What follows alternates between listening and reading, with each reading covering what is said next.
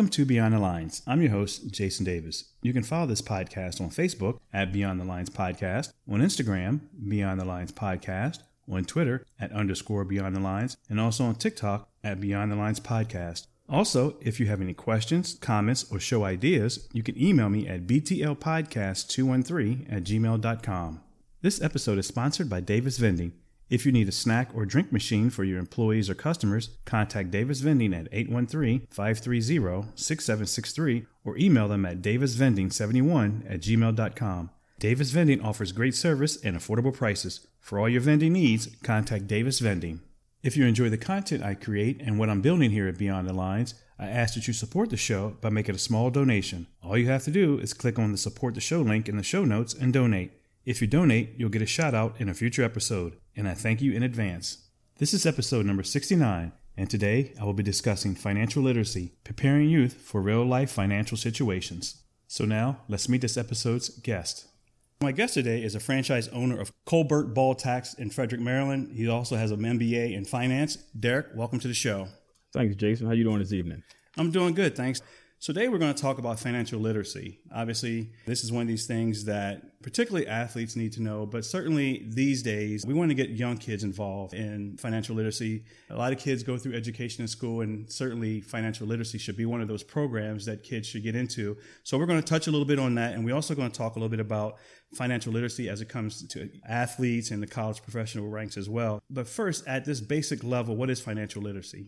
So really financial literacy is to me is the core financial principles that help one kind of navigate through whether it's a financial system or the banking system in the US, right? So really just understanding a few things like budgeting, right? Kind of managing your money, understanding where your money goes, and kind of understanding the money game because most of us don't grow up with that mentor or guidance to understand like you know how to make money we know how to spend money, but the things that we do in between and navigate that system. So that's kind of the core for me is people understanding how to manage the money. Kids should get into financial literacy, and that's something that they should learn while they're in school. In your opinion, what age should kids be taught financial literacy? As early as possible. Obviously, in many school systems, financial literacy is not taught at the elementary school level, right? But the more we see the financial downturns in the market or economic inflation going up seems like every month economic downturns that seem to happen every five to ten years. So the earlier they can get started and typically that, that should happen at home. But again it goes back to the old adage that if you don't learn it at home you don't learn it until it's too late right? Right. So i would easily say eight years old because at that point they're learning their basic math skills. For some kids they're even getting into advanced math at that point. Right. So they should be able to understand some of the basic principles of finance now, in Frederick, you started a, a financial literacy program for young kids. Talk about that program. So, yeah, so what I did was it was something I had thought about doing for a number of years. Actually, I thought about doing it for the adults, right? And I said, why not go ahead and teach at the youth level? So, what I did was I reached out to many of my clients, even put things on social media. And so I was looking at an age range between 12 and 17, right? Because at the age of 12, that you know, they're in middle school, getting ready to go into high school and obviously the 17 year olds getting ready to graduate high school and either going off to college or just getting a job. So I felt like that was a sweet spot in terms of the age range. Right. And this taught them basic principles about some things about investing, how to manage money, how to do budgets, and all those things. So it was five Saturdays from 10 to 2. The parents were involved to some degree because there, there was some homework that was sent home every Saturday. And then we capped it off with a ceremony and certificate to the kids. So I did it. I just have five kids in the program. I like to do it more small and intimate because at that age, you know, obviously I'm not a teacher by profession, so I need to be able to manage the group a little better. So I went with a smaller class size. Now, what were some of the reactions you got for some of the kids as you went through the program as they begin to learn about budgeting, balancing the checkbook, all those types of things? What were some of the reactions you got? You know, it was funny because you could tell they were at different levels, right, between the five kids, right, which was good because they could all bring something different to the table. But the reaction was they started to understand. So you you knew it was conversations that happened at home or conversations they heard at home. They didn't know how to apply it. They didn't understand when mom and dad said, "Hey, we can't afford it. We can't do X, Y, and Z." So when they came to the class and we talked about certain principles, then the light bulb kind of went on. So they started to understand, like, oh wow, this is why mom and dad says this. This is why they tell us to do this financially and save money and do those things. So it was, was eye opening for them, but it was also eye opening for me to see the reaction and to know that. And I applauded the parents at the ceremony that they're having those conversations at home now they need to have deeper conversations. Yeah, and that was my next question. What was your reaction? What you learned from the kids? Because obviously you had all this information for them, but yet, like you said, there was five different kids. They all brought something different to the table. So, what was it that you learned from the kids in teaching the program? Well, I learned that this new math is different, right? yes, so we, we were going through just figuring out a budget and okay, what's your income for the month? What's your, your expenses for the month, and what the difference is, right? Do you have enough money at the end of the month? Are you short of money at the end of the month? It was, it was simple math for you and I, right? Just right. okay, income, subtract the expenses. This is what you have. But it was two kids in my class. I made them put away the cell phones. So it was two kids in the class who it took them longer than I anticipated to come up with an answer when you're just subtracting say $500 from $750. Right. But with the new math that they do, right, that was eye opening for me. Like, wow, this is different. Mm-hmm. So I, I, allowed them to use the cell phone and the, the calculator at that point. We just didn't want to waste too much time for that project. But that made me understand that the, the math is difficult for parents. I already know it's difficult as well for the students, but that new math is difficult to apply to day to day living, just doing regular, what we think is regular addition and subtraction. Right, right. Your age group was 12 to 17. So, why do you think financial literacy isn't being taught aggressively enough at the middle school and high school levels? You know, I've seen states and other counties, like even in Maryland, Prince George's County has put something in the school system, in the high schools. I think they're always trying to prepare students just for college or for job employment, right? Right. So I don't think they take the notion of financial literacy or even taxes for that matter how important it is when it comes to having a family and, and you know doing things throughout your livelihood um, they're preparing them for ACTs and SATs and financial literacy in taxes is not, is not a part of that equation. So i think that's why a lot of school systems don't incorporate that. Some do most don't. They're just preparing them for college and for employment after college yeah, and I think this is a topic that's been discussed, at least I've heard it for a number of years, where financial literacy is one of those things that kids need to learn early and they need to learn it often. Mm-hmm. And particularly if they're not getting it at home, certainly in the school system.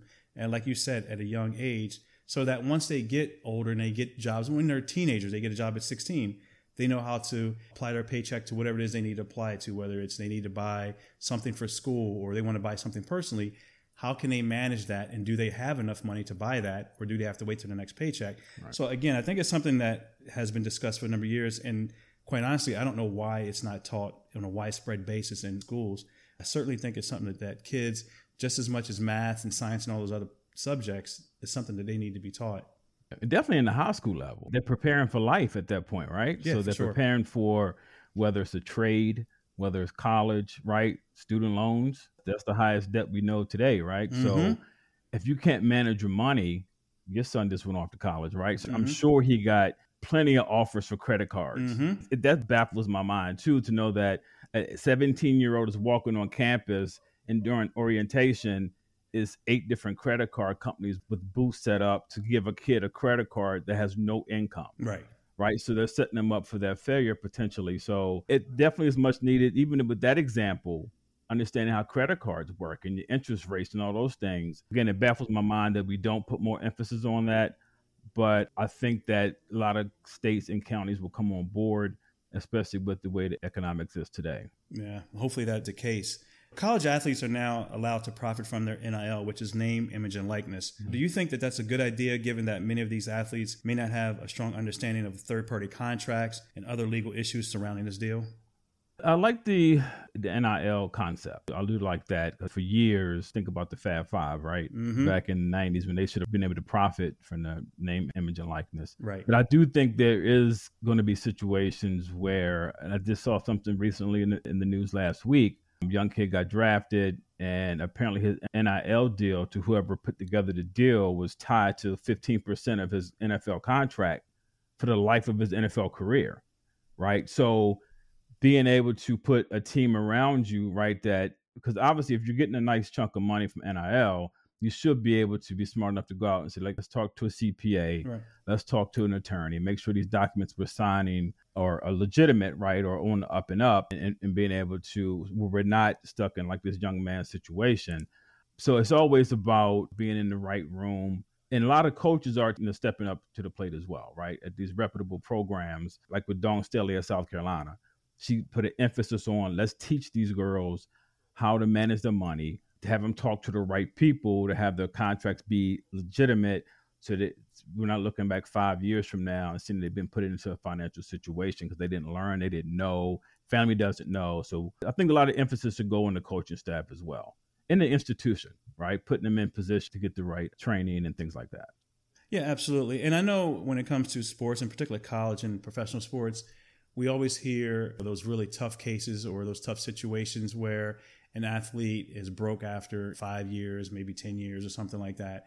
And had they had the financial literacy uh, education, and you know, maybe those situations wouldn't happen. And I know once you go to a professional level, and particularly in NFL, they go through a lot of different symposiums, whether it's dealing with the public, dealing with women, and all those things. But they also go through a financial class as well. Mm-hmm. And so I think those classes probably need to be a little bit more extensive, and certainly at the college level, because a lot of these kids, and particularly those who are the top athletes, who are only going to be in college for one year if it's basketball, or maybe two to three years if it's football, they need to know these things. But I think it needs to be across the board. So regardless if you're going to professional levels or not, or if you're going into the workforce or wherever, you need to know this stuff. Mm-hmm. And you certainly need to have a sound financial basis to work with when you do get out of college, whether it's sports or not. Yeah, and I think also it comes down to a lot of it's psychological. Yes. The emotion tied to money is psychological. And I think a lot of the kids that come from not the best neighborhoods, right? They're trying to bring the whole neighborhood with them. Mm-hmm. And I think it's more the understanding that you don't have to do that versus the financial piece because the financial piece, like the money's there. They've learned some things, like you said, going through these symposium and classes, but then you're trying to bring too many people along with you. Right. And then you feel the need to take care of the community. That's where a lot of the issues lie in our communities. So they've learned some things, but then they try to bring too many people along. And I think that's the downfall for a lot of the stories that we've read about over the years for a lot of, especially NFL, NBA players. Yes, absolutely. You're absolutely right about that. So, do you think the NCAA has a responsibility in athletes being educated on financial matters? And if so, what is their role in that? I think they do. NCAA, not so much institutions for sure, because a lot of these schools have these funds. They have these NIL funds now, mm-hmm. right? So it allows the alumni and the boosters to legitimately put money in these funds so they can use that to get five star athletes. If you're going to do that, then the institution has, to me, has a right to put those players in position to be educated on financial literacy because the same things are going to continue to happen. Like you're going to pay them or they're going to get a deal with like Burger King or McDonald's or whoever. But the institution has, I think, a, a, large piece in the educational aspect for these athletes. And it's not going to be all athletes, right? We already right. know it's going to be for a basketball team, it may be three or four players. For a football team, it may be 10 to 15 to 20 players that are getting these NIL deals. And those are the ones they should target for sure and say, hey, we know you got the NIL deal. We know you're getting money from our fund. We're going to put you through these classes to make sure you're soundly educated. I know in like in Florida, the State Board of Education has adopted a rule that requires all athletes enrolled in a two-year degree program to learn life skills, money management, and how to enter into third-party contracts. Would you like to see every state do this and even extend it to athletes at four-year institutions as well? Yeah, I think that's the perfect idea because you never know. You have athletes that when they're 18, 19 years old, they're not projected to be this NBA all-star, but they put the work in, things happen. So you need to be educated in the event that your career takes off. And this for life skills, like you said, life skills to understand how to do certain things, especially financially. If you're married and have two kids, and how to maintain a household, buying a home, how that home and how the money you make and the taxes that you do or don't pay, how it's going to affect the livelihood of your family, right? So I do like that concept. To me, every state should have a similar program. Every county, every city, and every state should have a similar program like that. As far as education and financial literacy, we've all heard stories, whether it's an athlete or entertainer, they've had family members, whether it's a parent or brother or someone like that, be their financial advisor. What about those people uh, in terms of financial literacy and being able to handle their son or daughter or the athlete or the entertainer's finances? What about them being educated and, and how would that be implemented as well? Yeah, it's funny because obviously we want the athlete to be educated, but ultimately, if the parents are in the ear of that athlete, it may not be with the best intentions right. a lot sometimes. So why not put together a program that does benefit the entire family, especially the immediate family? That may be more difficult to go countywide and statewide like the other program would be, but it could be something that the uh, institution could put in place. If they're at a university that has five star athletes and you're going to be educating that athlete, why not incorporate the family with that education? Right, absolutely. You mentioned the way they do math these days, and nowadays, not very many people are like me who still balance a checkbook. So, how challenging is that for someone like for yourself who teaches financial literacy to young kids? And even if we're talking about high school, having these programs in the schools and universities, how do they go about teaching financial literacy in the new age versus someone like me who balances a checkbook still? You're a rare breed. So uh, definitely a rare breed. see, that's funny. That's how I ended up doing what I do. My mom, growing up, still balancing the checkbook. So I would see her do that. So it was a learned behavior. The first of every month on a Saturday, she would clear the kitchen table. We couldn't even use the table because she was balancing her checkbook down to the penny, and she couldn't find that penny. She would be frustrated. Yes, everything is so automated today. Online banking, now. everything's on an app. Mm-hmm. That was the one thing I tried well, I feel like I succeeded to some degree in my class. We didn't go through the process of balancing a checkbook, but we discussed it. We talked about how the process is that versus online banking. I think to do that, it would definitely have to be a family atmosphere. If the kids aren't seeing their parents do it, what's the point of them doing it or having that interest because they don't ha- they don't have anyone to go to to learn it. Right. I don't think they even teach it in the high schools anymore. Right. Like when you and I were in school, they were still doing. We were balancing checkbooks. We mm-hmm. were doing bookkeeping. We were doing budgeting and debt management and all those little things. I quite honestly don't think that's even in the school system to that degree. They may be doing some online version of that, right? Right. Like I still to this day, I don't do a checkbook balance, but I'll still use a spreadsheet right? So although I have my online banking, I do my bookkeeping, especially for my business, I still have a running spreadsheet for a lot of things too. So that's like my third set of books essentially to make sure everything balances out. So it's going to have to start at the home level. And I think the parents need to be educated on that first. But I, I hate to say it, that would be a tough task. The um, electronics that we have today, people just aren't doing that anymore. Right, right. Going back to the class that you teach, uh, we got your your response or your reaction to the kids and the kids' reaction. What was the parents' reaction to the program and how their kids, from the time they started to four weeks later when they got their certificate and graduated? Man, the parents were all in. When I posted it on social media, because I told a few of my clients, I told them about it. And They said, Well, let me know. I said, I have to make it fair. I have to post it so everybody has a chance to respond to it. When I posted it, the class filled up within less than 24 hours. Oh, wow. So that told me then that parents were all in. And when I did it, the first class was right on the heels of COVID, right? So it was in May of 2021, mm-hmm. right? And when I did it, I was going to do it for eight weeks. And I was going to run it from Memorial Day through July into like early August. And then I started to think, families haven't been able to travel for COVID, no summer vacations. These kids have been locked into their laptops, right? so I condensed it to five weeks. So it was essentially the Saturday after Memorial Day and then before Fourth of July, so they can get the time in. So when I did that, it was even the parents said, okay, one family had a vacation that they thought about going to Hershey Park, they postponed that until after the classes ended. So I knew at that point my parents were all in. The only requirement it was free to the kids and the family. The only requirement was since it was five kids and five Saturdays, uh, I asked each different family to supply lunch for the four particular Saturdays. Nice. Nobody had a problem with that. Correct. Nope. And two of them were restaurant owners, so they shouldn't have had a problem with it. so, finally, what is your advice to an athlete when it comes to managing their money, whether it's from athletics or an everyday job? I would tell them the same thing I tell a lot of my clients is put a team around you, right? Put a team of professionals, someone that knows finance, right? A financial advisor, have an attorney around. You may not have them on retainer, but it's someone you could pick up the phone and call and have them look at contracts or get some legal advice have a CPA, if not a CPA, an accountant, if someone knows taxes, right? So have that team around them that can steer them in the right direction.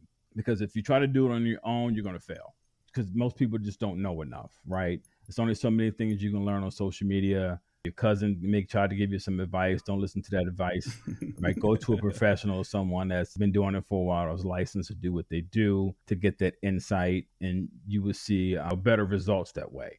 Like for example, Allen Iverson, about that Reebok deal he has, where they ended up waiting until he turned, I think, was fifty or a mm-hmm. certain age, where he started getting like eight hundred thousand a year because they saw what he was doing as a young NBA star. Like, okay, we're going to set you up for after. Right. Have those kind of people around you and in your corner to give you that kind of advice and set you up for better years well after you retire from your sport. Absolutely. So, how can people reach out to you and how can they follow you? So on Instagram, D Money the Entrepreneur on Instagram. On Facebook, it's just my name, Darrick Lee Bowens. That's my personal page. The business page is Colbert Ball Tax Frederick. It's the business page on Facebook. My website is colbertballtax-frederick.com here in Frederick, Maryland. And contact me via phone. Office number is 301-378-9219. And email address is Darrick, that's D-A-R-R-I-C-K dot Bowens, B-O-W-E-N-S, at colbertballtax.com.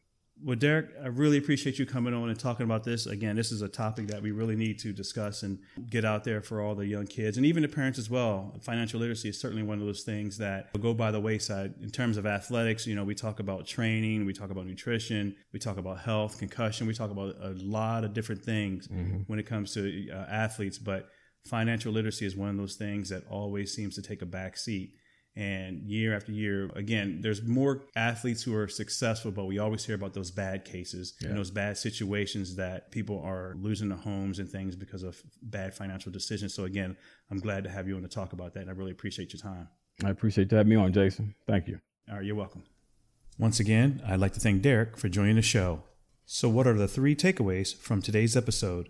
Number one, kids learn the basics of how to manage money. Number two, Educate yourself on how the financial world works so that you are better prepared when it's time to enter the real world. And number three, surround yourself with those who are knowledgeable in the world of finance so that you make sound financial decisions. That concludes episode number 69. If you enjoyed this episode, I ask that you share it with a friend. If you enjoy this podcast, I ask that you subscribe. Please tune in for the next episode. And as always, thanks for listening. Take care.